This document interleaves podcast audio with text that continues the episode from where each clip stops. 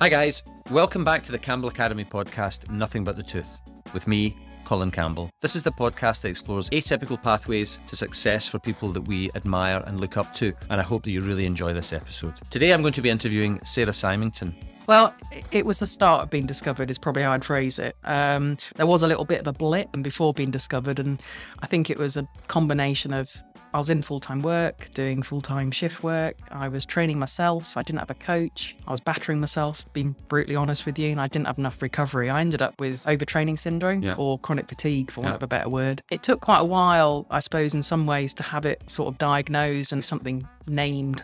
Oh, this is what I was, yeah, I suppose, experiencing. I'm allowed to say that I first met her in a sort of professional capacity when she was looking for some help, and I was a little bit starstruck and taken aback because the individual that I'm going to introduce to you is a two time Olympian, Olympic cyclist from both the Sydney Olympics and the Olympics in Athens. And so she was in the middle of British cycling when it just started to kick off and really, really make things happen. And she also was perhaps instrumental in some of that, as you'll find out in the podcast itself. She subsequently, though, has gone on to achieve amazing things in, in, in sports management and, and performance directorship.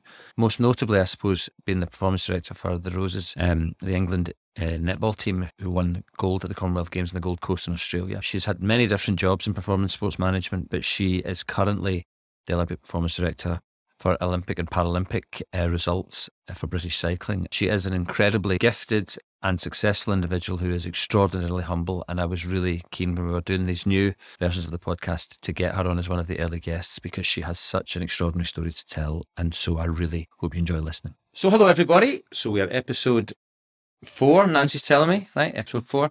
And today I'm going to be speaking to Sara Symington, so that which is an, uh, a huge pleasure, stroke, privilege to speak to Sara. So I've asked Sara before she came on here whether it was okay to ask to talk about anything. She said yes.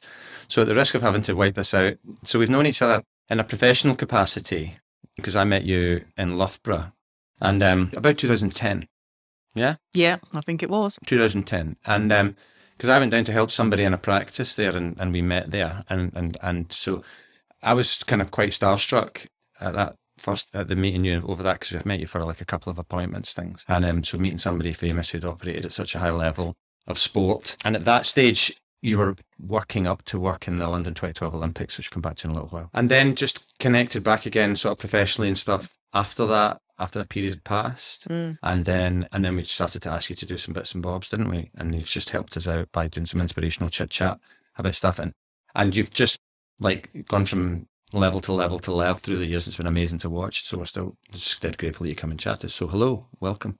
Hello. Um, look, thanks, thanks for inviting me. So what we do here and this we're trying to explore people's backgrounds as to how they get to a position of inspiration of other people. Right? So atypical pathways usually, but what makes inspirational people tick, how they got to where they went. To try and give people hints and tips to to brighten up their otherwise dull lives and make them a little bit better and like themselves a bit more. So there's only one bit of research here because I have to get my phone out to just read this bit. So I'll start by asking you to tell me about Maracaibo.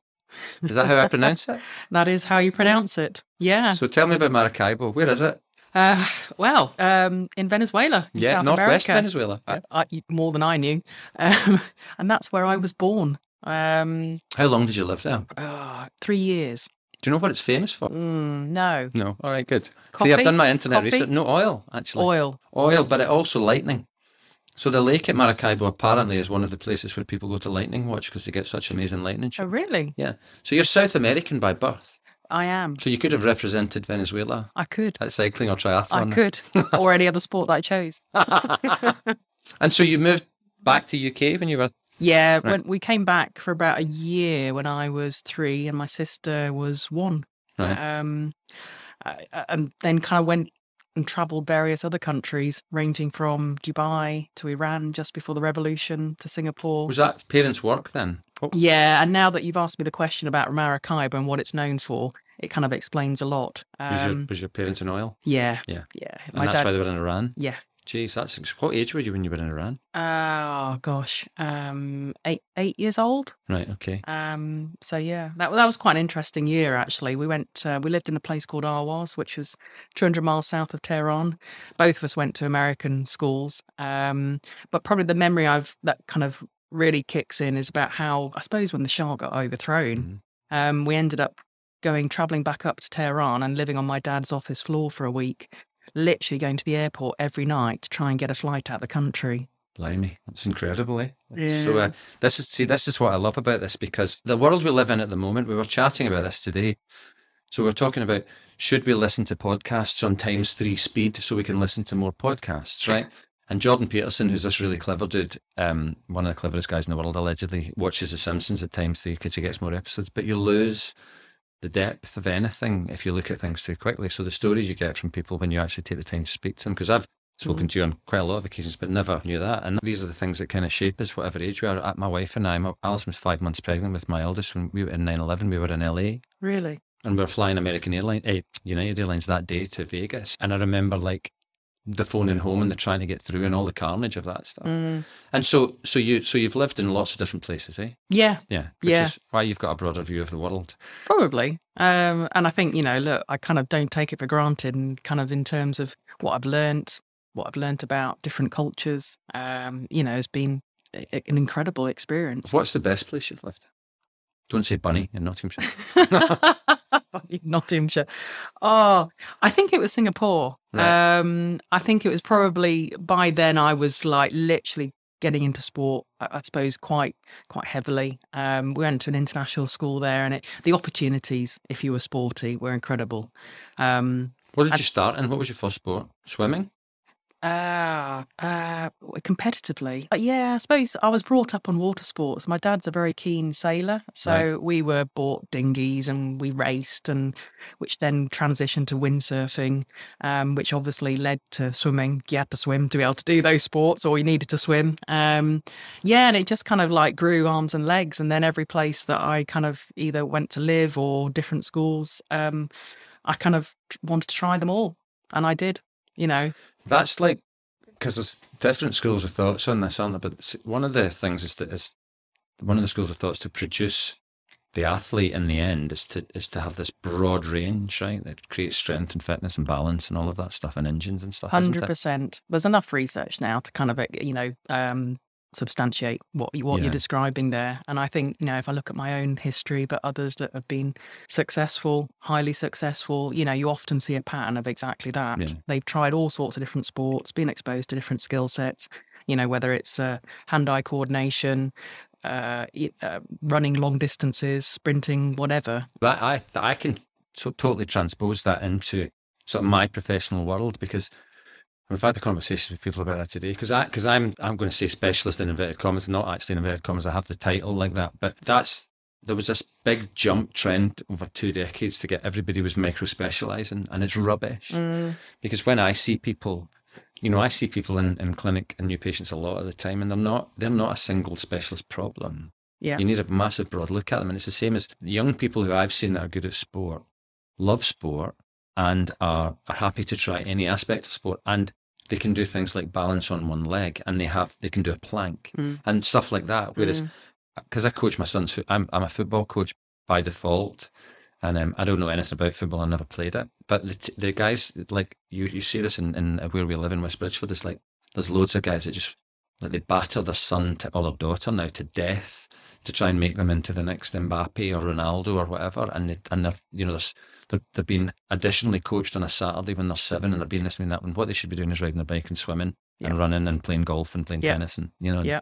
I'm making it fun. yeah, yeah, just enjoying it because you can't kill yourself forever. Well, I don't know. what They managed to do it with Andre Agassi and the Williams sisters, so I guess that's what they're That's trying true. to chase, though. Yeah, isn't yeah, it? no, definitely. But I think you know, there's there's uh, synergies there too. I suppose if I look at my professional career as well, I'd say I'm I'm not an expert in anything, brutally. Uh, but I kind of I've had such a broad range of experiences, but I ultimately know enough to be able to ask the right question at the right time But of the experts. So there's now a movement. There's a guy called David Epstein who's written a book in the last couple of years called Range. Yeah, It's extraordinary, isn't Yeah, it? it when is. you when you it's an eye opening thing about the, about the, the, the rebirth of the generalist, Mm. right? So generalists dictate what specialists do, don't they? yep, hundred percent. And and that's what that's your work, and we'll get to that in a minute, right? So back, back let's go back. Hold on to that. because all yep. the really interesting questions are still back in the past.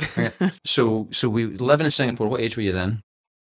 uh, now you're testing me. Probably uh, Early teens. Yeah, early teens, 12, 13. Okay, so at some point you came back to the UK. Yep. Uh, came back when I was 14 with my sister to um, go to our to, to a boarding school. Basically, my Right. my parents weren't quite sure where they were going next, and you know I was about to enter my O levels. That gives away my age. um, so they wanted a bit of stability Yeah. at that point from an education. Where was the boarding school? um, Warminster in Wiltshire? Right. Okay. Yeah, And was that good? it was actually. It was really It's good. about Harry Potter. Yeah, it was. and so, so Stephen, I've read Stephen Fry's biographies, and he his recollection of, despite the fact that he was abused, Mm. um, his recollection of school of, of boarding school was really positive. He really loved it. I I did. Yeah? I did. I mean, if you ask my sister, it might be a different Right, story. okay. Is she older or younger? She's younger. Right. Yeah. What does she do? Um, she went into Town and Country Planning. Oh, right. Okay. Yeah, and sort of um, yeah, set up her own business. And, and was she in that. sport? She dabbled in sport, is probably how I'd phrase it. She's a keen sports person, but was never really as passionate or threw herself in into it as much as I did. And so when you came out of school and you went to university to do your business degree, yeah? Uh, it's sports science. Sports, sorry, it's sports science. Initially. You did do sports science, that's Yeah. right. And then because you loved sport. Yeah. And that was the subject to do. And you did that, did you do it at Loughborough? Yeah. Yeah, that's yeah. so that, yeah. Well, I went to Warwick University initially. I, I thought I wanted to be a teacher, but after a year, I was like, I don't want to be a teacher. um, so that's. I mean, I went went came to Loughborough and did a So you science degree. changed after your first year of university. Yeah. So that's quite telling, isn't it, in the whole atypical pathway thing? Because the atypical pathway success story and usually involves people that say, and pardon my French, that they'd go, um, I'll try that thing, no, fuck that, I hate it, I'm doing something else, right? so there's a degree of disagreeability in that individual that changes tack. Yeah. And we had a chat in the kitchen, didn't we, about Mm. both of us not knowing what we wanted to do when we grew up. Yeah. Uh-huh. Right? Mm-hmm. and Still that's don't. the atypical person does that. And Yeah. I find the people I talk to, like episode three of Last One Gurmit, you know, is this you for life? No, absolutely. I don't know what I'm going to do next. You know, I'll go somewhere else. I'll do this. I'll do that because it's about the adventure. Yep. And they tend to be detached also, not entirely a lot of the time, but detached from the the necessity to earn as much money as possible because that's not generally the main driving force of their life. Yeah. And that's definitely from our conversations been the same for you. And that's the same for me, right? So, so at the stage where you went to um, sports science at Loughborough, you were a triathlete Yes. at a pretty good level. Yes. But triathlon was at that stage one of these quite niche sports, wasn't it? yeah, very much so. So that was a Um, Dave Scott era and all that, wasn't it? Those guys who Gosh, were racing, yeah. in, racing in the swimming trunks. that's the one. Yeah, yeah. Speedos and big glasses and helmets that didn't fit. Some great photographs. There was that epic battle in Kona, wasn't it, where the two of them crawled across the line That's together, right. where everybody that knew about triathlon knew that. But triathlon was then where kind of road cycling was probably 10 years before that. Yeah. because it was like just local niche people that did. I mean, tr- road Mm. cycling was like a working man's sport then, Mm, wasn't it? It was very a 10 mile so. time trial. Very much so. And, the, and the Yellow Pages advert with the boy wanting a bike with a saddle on it. Do you remember that? I do. That's our age Just- showing that. Just. yeah, yeah, I can remember it well. So you had, you were developing your endurance engine through triathlon. How was your swimming? It was good. Um, I think uh, you know uh, probably the real foundation of my swimming came from Singapore. Mm-hmm. Um, I was in the swimming club. We actually had a coach there that had just missed out on the Montreal Olympics. So you know his background and pedigree, and also just his coaching, I suppose, style and background, kind of really, really gave me insight as to what it what it needed. I mean, I was never going to be a top top swimmer, but I, I could hold my own basically, Mm. particularly in triathlon. Yeah. And so, So, so, Yeah. and when did you ride a bike? When did you start to ride a bike? Ah, I, look, I got my first bike when I was um, my first road bike um, when I was in Singapore. I mean, I had bikes all through my childhood, but I never trained, as you know, training. I just loved enjoying riding my bike and going and exploring. Um, and then I bought a second-hand bike. Actually, that re- that reminds me. When I was doing my degree, I was like, "Oh, I think I might give this triathlon lark a bit of a go." And a few people I knew cycled, and uh, they pointed me in the right direction. I bought a second-hand bike, um, Specialized Allez Epic. I think Oh, it that's was. an Allez. Yeah, Yeah. yeah. So um, that's what got me started. And it wasn't really until I graduated, and this is the next part of the story. I went um, and joined the police. Yeah. And I did a little bit more triathlon there. Why Um, did you join the police? Why? I didn't know what I wanted to do. For a job? yeah, I suppose back then, um, sports science there there wasn't as many opportunities there are Mm. now. Um, in my mind, you either went on and did a PhD and kind of went down the research route, or I think there was limited opportunities. Yeah. Um, and you ended up probably working in the gym as a glorified cleaner. And Yeah. again, Sara speak here, and I, neither of which I wanted to do. So I had a few friends in the police, and I was like, oh, that looks quite exciting. It's um, yeah. It, there, again, I didn't see it as something that was nine to five. It was pretty different. different. Everything And- was so that was while you were in that. Then that was when you were in inverted commas discovered, weren't you? Mm. So that you need to recount that story because that's this is what happens because. I, I find from speaking to people like this is that the guys who, if you give them a story about how he was discovered by a mentor, by somebody who then pushed him in the right direction or pushed him in the direction he's now in, Mm. I guess the same thing can happen to me. And then, but to you, and I've, we've talked, you've told me this story before, but if you tell it, tell it to the microphone, what happened? tell it to the microphone. Well, it was the start of being discovered, is probably how I'd phrase it. Um, there was a little bit of a blip um, before being discovered, and I think it was a combination of I was full, I was in full time work, doing full time shift work. I was training myself. I didn't have a coach. Um, I was battering myself, being brutally honest with you, and I didn't have enough recovery. I ended up with um, overtraining syndrome Yeah. or chronic fatigue, for want Yeah. of a better word.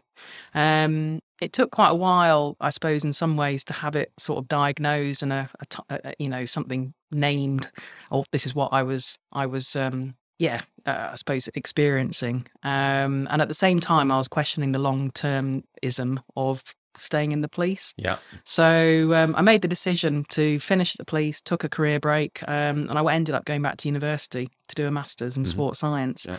But at the same time, I'd literally just been diagnosed with chronic fatigue, and for want of a better word, I was I was absolutely um, empty. So for a year during my masters, all I could do was focus on my study. I didn't train at all.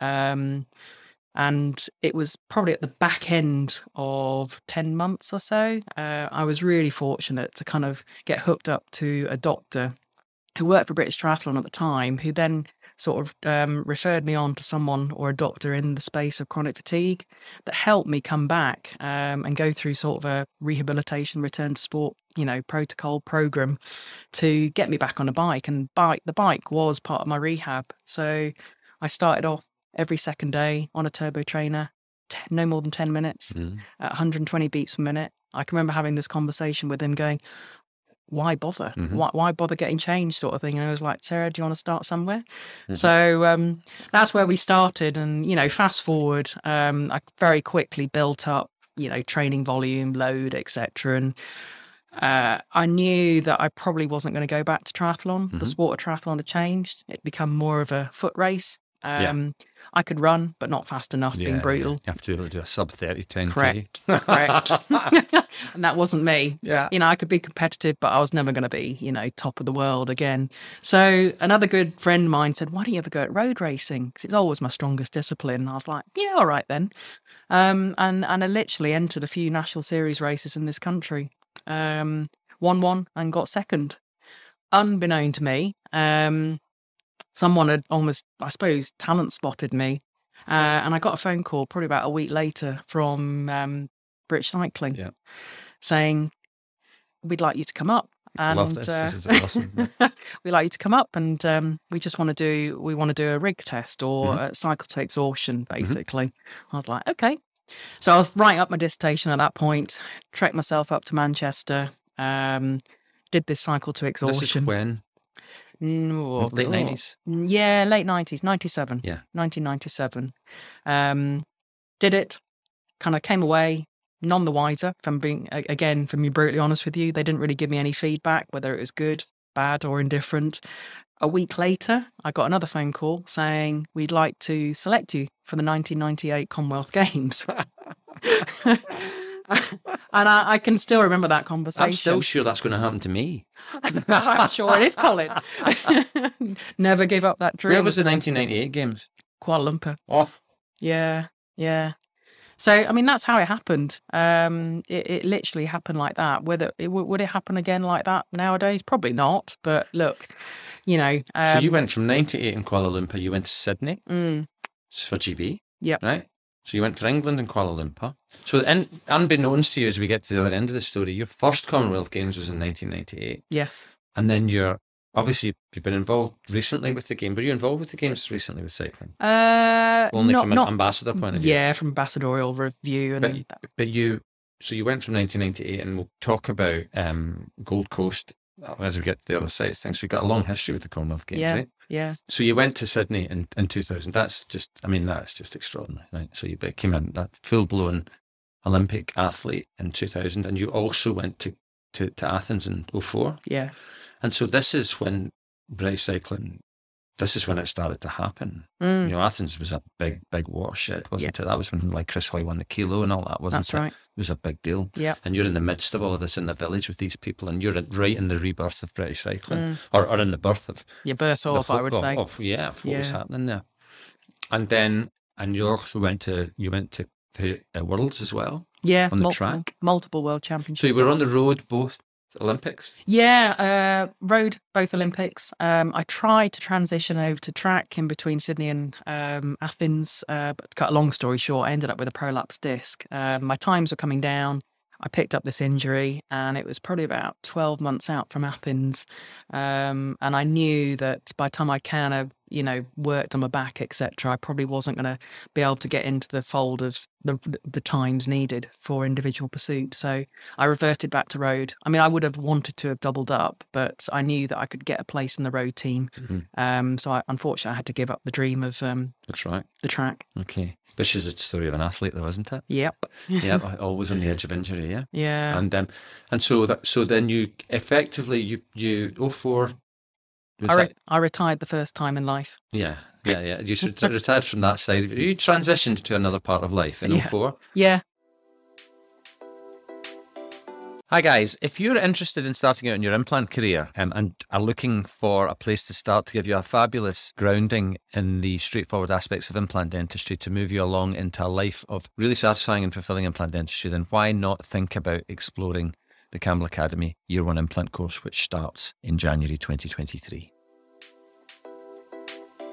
And so, after 04, what happened? Um, I didn't know what I wanted to do. Yeah. you always think you might, but um, look, I could have probably gone on physically, but mentally, I was just ready to. I'd done. I'd had brilliant six years living the life and dream of a full time athlete. I explored a few opportunities in the sports world, and I went through a few interviews, got offered a few jobs, but uh, at the time, I was like, this doesn't feel right.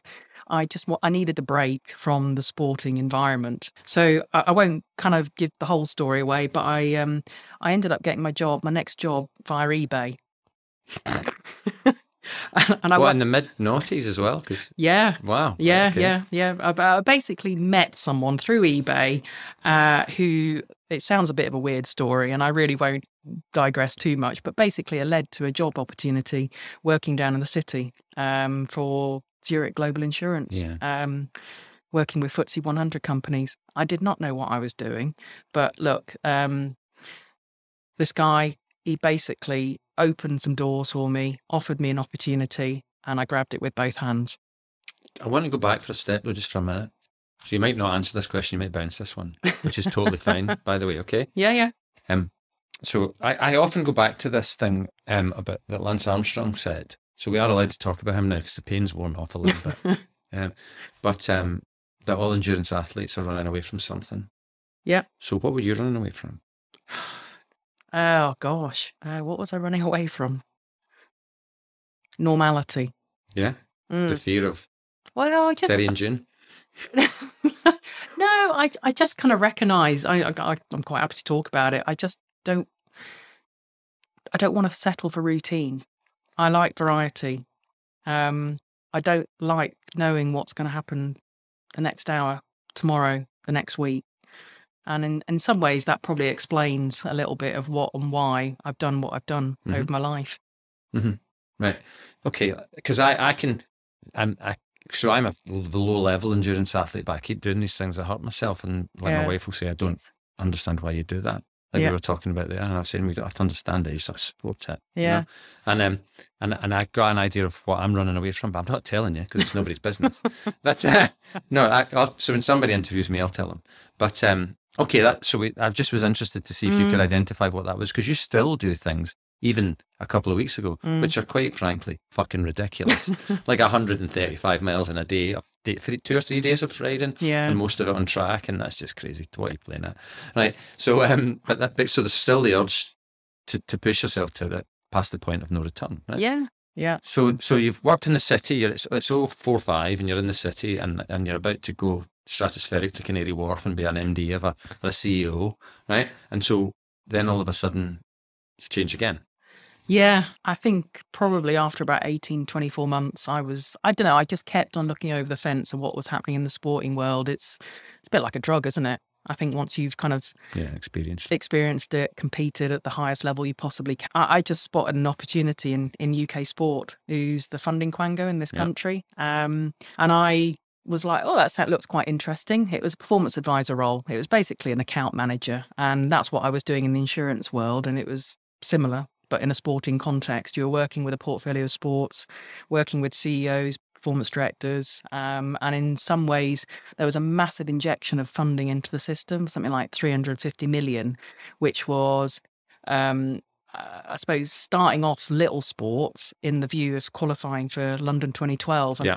that's the bit where I learnt the most. So it ranged from working with the larger sports to actually starting up companies, for want of a better word. You're writing their strategies, their performance plans, recruiting their first head coach, uh, identifying their first set of athletes, relocating their staff and athletes to a centre, wrapping around sports science services, and then kind of helping support them qualify for the London Olympics. And so when we met, you were preparing to to performance Yeah. manage to performance support archery yeah. in London. Yeah. So that Yeah. was your first big performance director gig. Yeah, yeah. I, I, to be part of London 2012 must have been just amazing. oh, it was. I mean, I think it was the first time I felt proud to be British. You know, I genuinely do. Maybe me too. Yeah, no, no, I mean it was, it was. I mean the the atmosphere and the way they delivered the games, and Unbelievable. yeah, I still pinch myself. That was part of it. So that's when. So that's when I I saw we I knew you up to that point, and then we kind of parted ways for a while. But then all of a sudden you were um you came out of archery. So so before we get to netball, you've archery, boxing, you were BMX, skateboarding. Skateboarding, Yeah. Anything else before that? No, Netball, right? So one of the things one. It must go down as one of your greatest achievements, the netball thing, right? Mm, So to take the, the England netball team to the to the Gold Coast, which was in 16, uh, eighteen. 18, 18 it was, right? Yeah. So to be the performance director that took them to the Gold Coast, and to for the first time they ever won the gold medal to beat Australia in the final, and the, all the manner in which that happened, Yeah. and that was big news. That did a massive amount for netball, a huge amount Yeah. for the Roses, didn't it? Yeah, it did. It transitioned the sport in Yeah. terms of profile, partnership opportunities to increase in membership. You know, it, it was tenfold. Yeah. So that I mean that that in itself is just an, to have achieved that is enough to mm. have achieved and, and an extraordinary thing. And so that then moved you on to another chapter, which I was just reading some of the back clippings about because you were into that. You went into athletics, didn't you? yeah With your with your co-conspirator from netball. Yep. Yeah. And that ended after about thirteen months. Yeah. In a flurry of horrible press stuff. Yeah. Yeah. Yeah. Which was which misrepresented the situation quite a large way, didn't it? Yeah. Yeah. yeah. But it's probably best we don't talk about that, unless we get sued by UK Athletics. Possibly.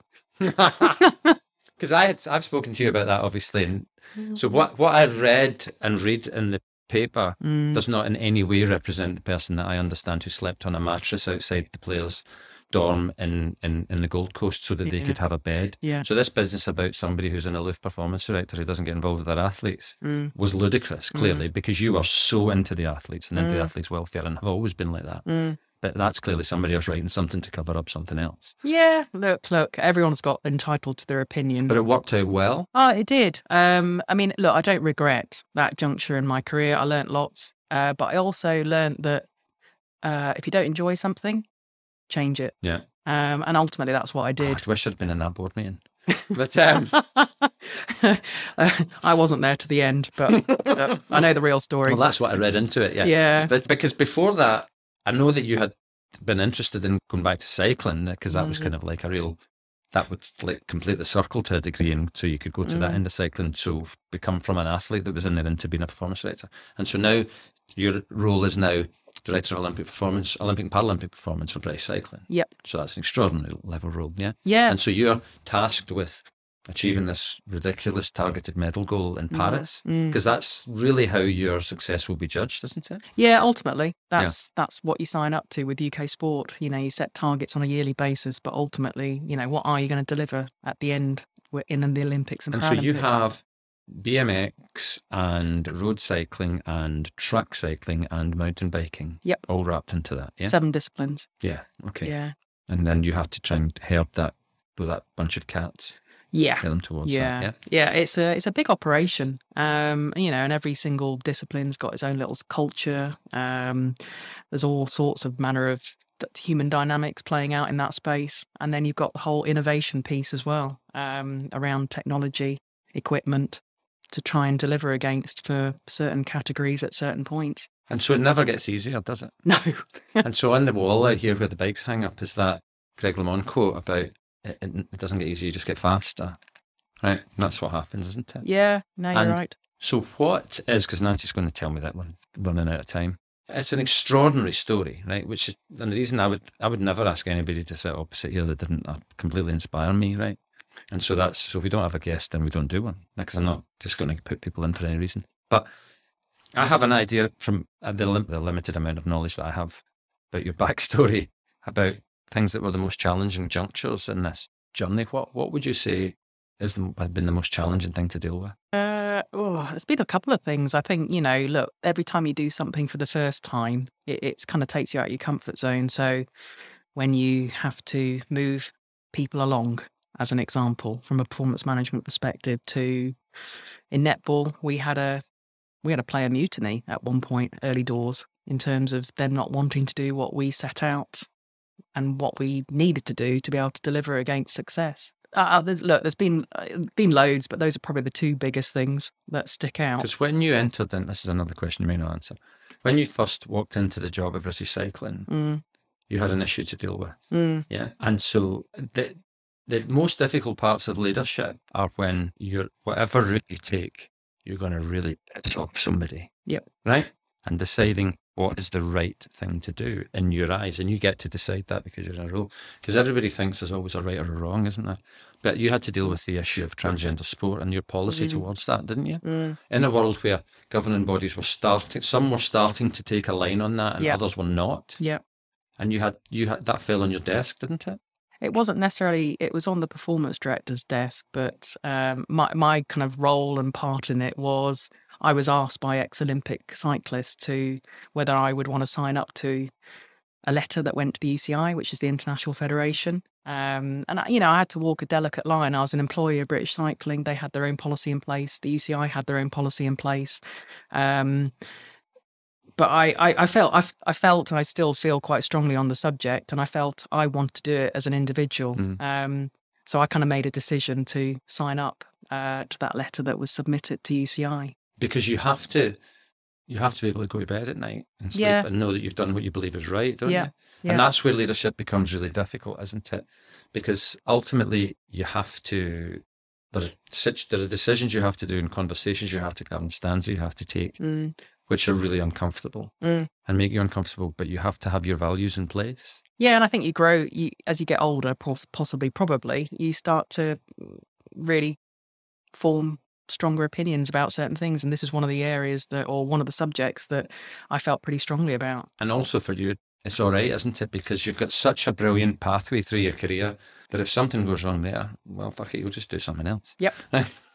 Kanye West had a, I like this little thing. It's, it, there's a concept that he has, which it doesn't necessarily relate to money, but it relates to money for him. And so he calls it fuck you cash. So he has a load of fuck you cash. so he basically, he can just go, he can do what he likes because they've got all this money in the bank. But when you detach yourself from needing ludicrous amounts of money, you're always going to be all right for your next meal. Mm, And I think that allows you, it makes it somewhat easier to make the difficult decisions because you can do them without worrying about how you're going to feed yourself tomorrow. yeah, You know, and I think that's a type of fuck you cash, which is really useful. I like that. you can have it. But Kanye might come after you, but he'd probably be president of the United States before then he'd be distracted. Mm, So, last thing, okay? And it's a question that we ask everybody at the end of the podcast, all right? So, I, I, your story's inspirational, and you're going to speak to some guys who did practice. You're also coming back talking about business course, and I'm so grateful that you come, right? And if, if nobody turns up and I'm the only one listening, I'm delighted with that because it's inspired me to be better at, at various aspects of what I do. But but if you now um, sitting here with all the knowledge and wisdom that you now have from the experiences you have, if you had the opportunity to sit across the table and talk to your 21 year old self, what is the one piece of advice that you would give them? Gosh, there was three things that went through my, my mind then. You I'm can not- have all three. Uh, Can I? Mhm. Okay. Um, don't look back. Always look forward. Don't have any regrets, and keep it simple. Okay. Thank you so much for your time. Not at all. Pleasure. Blimey. So I knew some of those stories, but not all of those stories. And it's such a pleasure to speak to someone who's so inspirational but so humble. But also, Sara was so honest with us about some of the ups and downs that she's had through her career. And I, really hope that you're able to take that as some part of little inspiration into your day or into your week and just learn a little bit to make you feel a little bit better because I know that I will. And um, thank you so much for taking the time to listen, and we'll see you next time.